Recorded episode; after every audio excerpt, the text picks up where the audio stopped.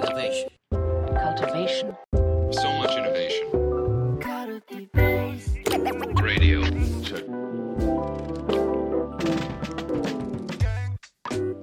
皆さん、こんにちは。皆さん、こんにちは。安西です。みなべです。はい。というわけで、カルティベースラジオのマネジメントラジオをやっていきたいと思うんですけれども、はい。今日は、ワンオンワンの枠の限られた、はい残り10分で今、収録を無理やり強行しておりまして、本当だ。本当だ。はい。これはちょっと雑談すると、とんでもないことになると思うんで、本当ですか？いや、雑談は、ちょっと、溢れ出る雑談したい意欲を今、今抑え込んで。抑え込みました。抑え込んで、本題を話しましょう。はい。毎回見切り発車的にちょっと3、4分で余計なことを毎回話しちゃうんでね。と、話しながら考えるんですよね。そうそう、聞きたいと思うんですけど、今日はちょっとみなさんがね、話したいことがあるっていうことなんで、それを早速聞きたいんですけど、はい。なぜ社会にこんなに適用課題が増えているのかについて話したいです。急はい、に端的でしょ？熱い問題提起がありましたけど、うん。一応、適用課題って何かって補足をしといた方がいいですかね。はい。東大の先生お願いします。はい。これはあの、ロナルド・ハイフェッツっていう経営学者が、あの、リーダーシップ研究の中で、まあ、組織の問題、世の中の問題を技術的問題と適用課題って二つに分けて整理をして、で技術的問題っていうのは超雑に言うと、やり方が分かんなくて解けない問題で、調べたり専門家に聞いたりして、あ、こうやってやればいいんだって分かったら解ける問題は技術的問題なんだけど、まあ、適用課題っていうのはどちらかというと、まあ、自分たちが変わんなきゃいけない問題とか、自分たちのものの見方とか、関係性とか、まあ、そういうこう当事者たちの変容を要するような課題というふうに僕は理解していますが、そのはい適用課題がなんでこんな多いのってことですね。そうそうそうそうそう。ねねこのラジオを聞いてる人とかも、まあ結構知らないうちに適用課題だったりが身近にあると思うんですよね。うんね適用課題とか言うと、安西さんがさ、よくセミナーで、あの、使う、あの、イラストやの図が僕すごい好きなんですけれども、あの、なんか、頭の硬い、ちょっと上司が、なんであのメンバー、なんか新しいこととかいろいろ試行錯誤したりとか挑戦とかしないんだろうって心の中で思っていて、うんで、メンバーに関しては、あのね、なんか作ることに没頭していきながら、それに対する意義とか、やりがいとか感じてはいるんだけれども、でもそれが認められない感覚みたいなのを持っていると。うんで、それがなんかお互いに深層心理で持ちながら、結局、イノベーションを起こせない部下と、なんか自分のやりがいを認めない上司みたいな認識を固定化された状態でやっていると、なんか何も、何も噛み合わないっていう話、うん。うん。がありますと。はい。まあ、これ、あの、すごいわかりやすい、あの、上司と部下の分かり合えない例ですけど、他もいろいろあるなってはい。思うんですね。はい。はい。最近は、あの、僕、あの、自分自身適応課題感じたんですけど、うん。あの、ね、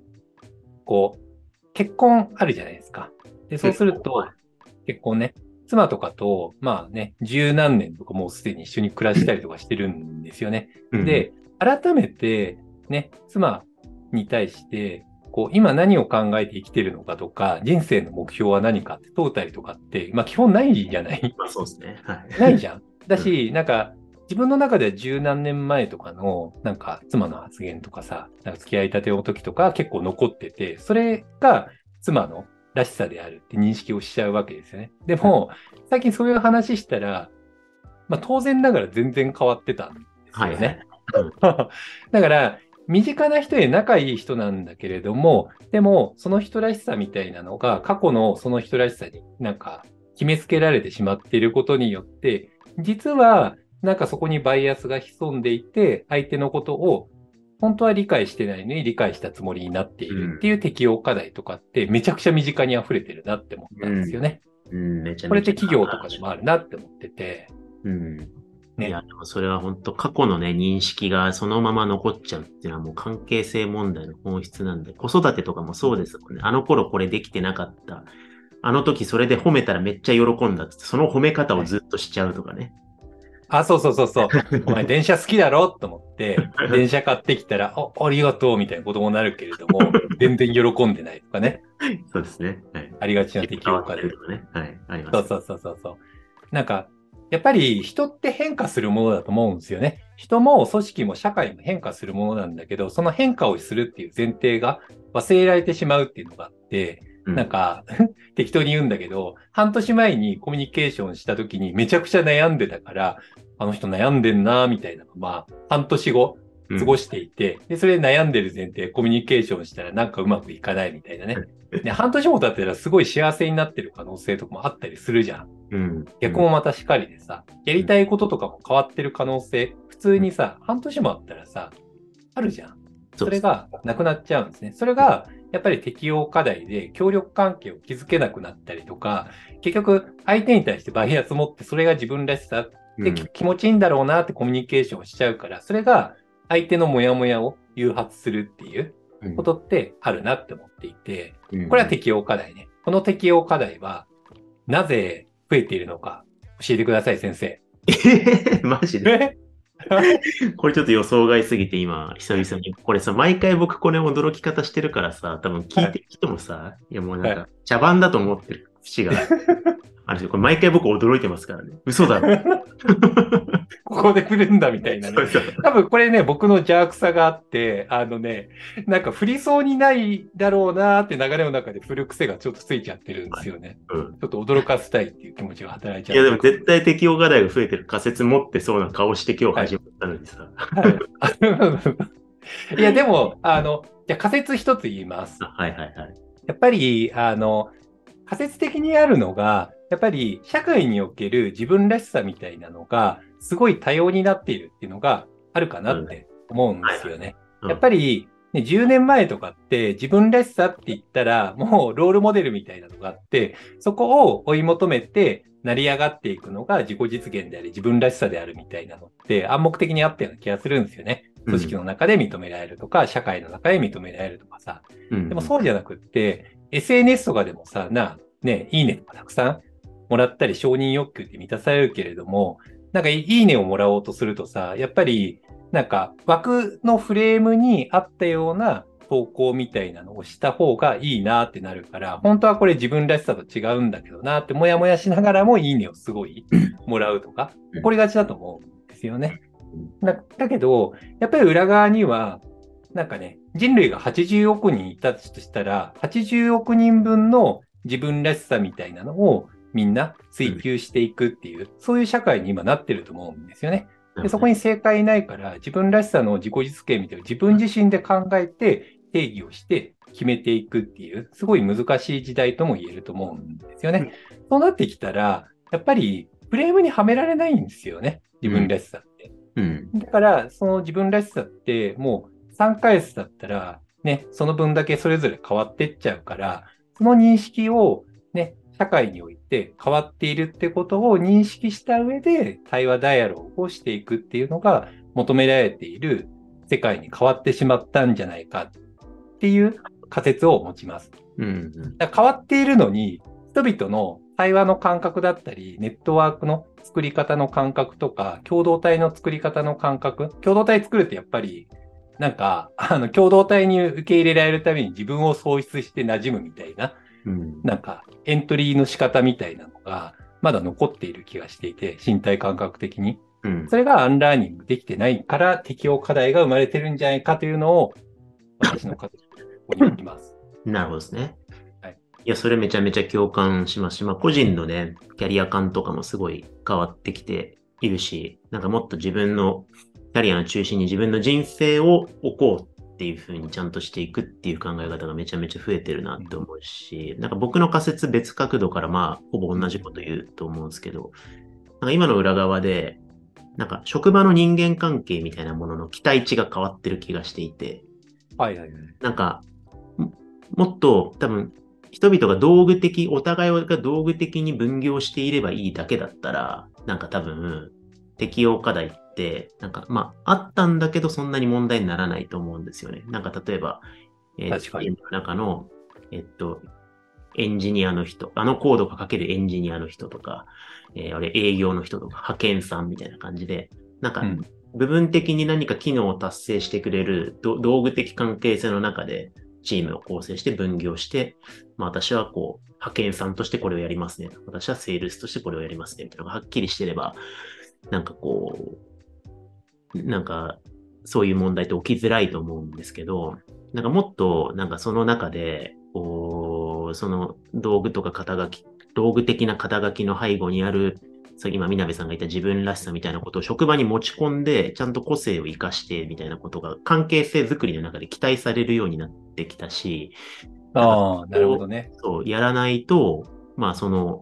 柔軟な上から落とされたコマンドを遂行するだけじゃない新規事業を現場から求められて、心理的安全性を高めてっていう職場づくりの中でできなくなってきてるってなった時に、今までだったら、えっと、派遣の A さんだったのが、名前があって、なんでこの会社に今来ていてとかっていうことを考えながらコミュニケーションしないといけない。ところを多分ラベリングしたままやってしまうと、適用課題が生まれやすくなっていて、まあこれが心理的安全性が急に、こう、さも現代課題かのように今、顕在化したはいはい。裏表だと思うんですけど、っていうのがあるような気がしますけどね。あ、だから、理解をしたんだけど、うん企業っていう制度だったりが、ちょっと時代にそぐわなくなってきてるから、適用課題が生まれ始めてるんだなって思ったんですよね。要は、企業のあの組織の作り方とかって、やっぱり、まあ、コマンド、戦略とかをちゃんと見据えながら、何が機能として必要なのかっていうことを策定していく。で、その、まあ、今までって、その機能に当てはめながら自分らしさみたいなのをはめて、で、それを習熟していくっていうのが結構自己実現の形になったんだけど、それで変な話、エントリーしてくる人たちとのマッチングが相性が良かったんだろうなって思ったんですよね。うん、でも、エントリーしてくる人たちが機能にはまるじゃなくって、そこでいかに自分らしさを発揮していくかとか、周りにも自分らしさを発揮してほしいって願うようになって、対話をそこの共同体参加としてあの求めるように期待値的になったんだなって思っていてうん、だからそこの集う人たちの期待値と噛み合わないからこそ、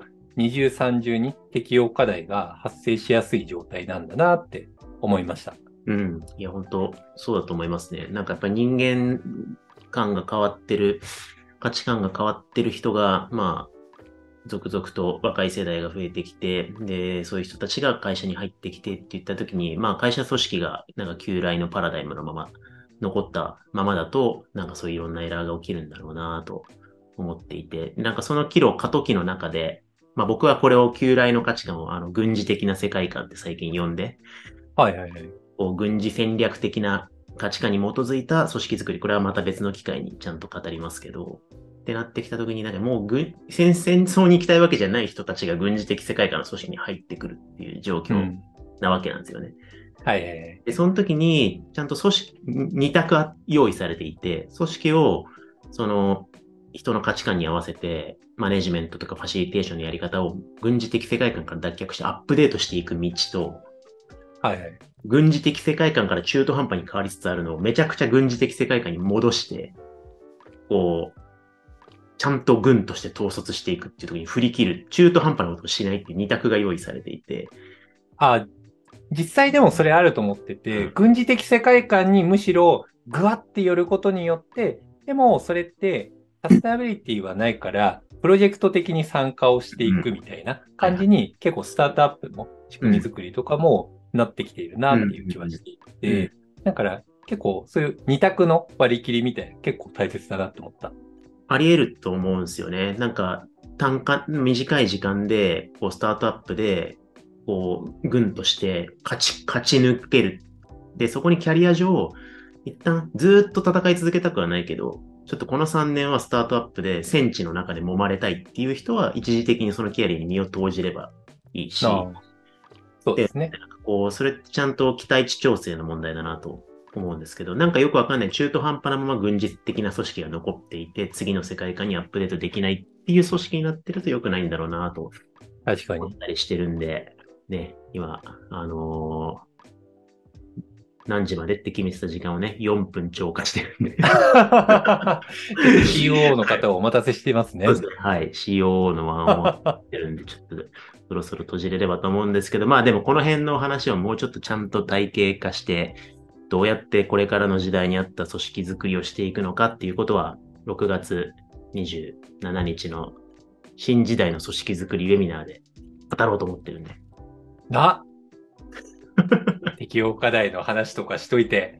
最終的に宣伝会っていう話ですけれどもね。まあでも結構めちゃくちゃ重要だと思っていて、やっぱり結構経営そ経営者自身も結構自分らしさを経営の遂行する、その企業で実現いかにしていくかっていうことと、さらにでも短期的にスタートアップの中で自分自身も経営機能として、あのね、コマンダーとしてアサインして短期的に乗り越えていくのかとか、なんかそこら辺の中で自分らしさの定義でなんか揺れ動くっていうのは結構うん。見るなーって思っていて、それってだから会社っていう組織に集う人たち、役職かからず全ての人に言えることなのかなって思うんですよね。うん。だから重要なのってやっぱりその世界観であったりとか、やり方だったりとかが全く違うっていうことを意識をしながら、ちゃんと選び取って期待値を合わせて組織づくりをしていくっていうことがめちゃくちゃ重要なのかなって思って、中途半端はやめた方がいいと思うんですよねそうで。すね。はい。うん。で、そこら辺をね、ちゃんと丁寧に紐解くね、あの、講座にできたらいいなって思いますよね、先生ね。ちょっと本番までに頑張って体系化したいと思ってます。はい。これから作るんかーいっていう心の声はありますけれどもね。より良いものにね、まだ時間があるまあ限りブラッシュアップをね。ね、プロトタイプありますからね。今、今日のはい。適用課題の話ちゃんと当日しようって決めました。はいはいはい。よかったです。はい。ははい。というわけで、はいウェビナーの方もお申し込みいただければと思います。では、はいありがとうございました。ありがとうございました。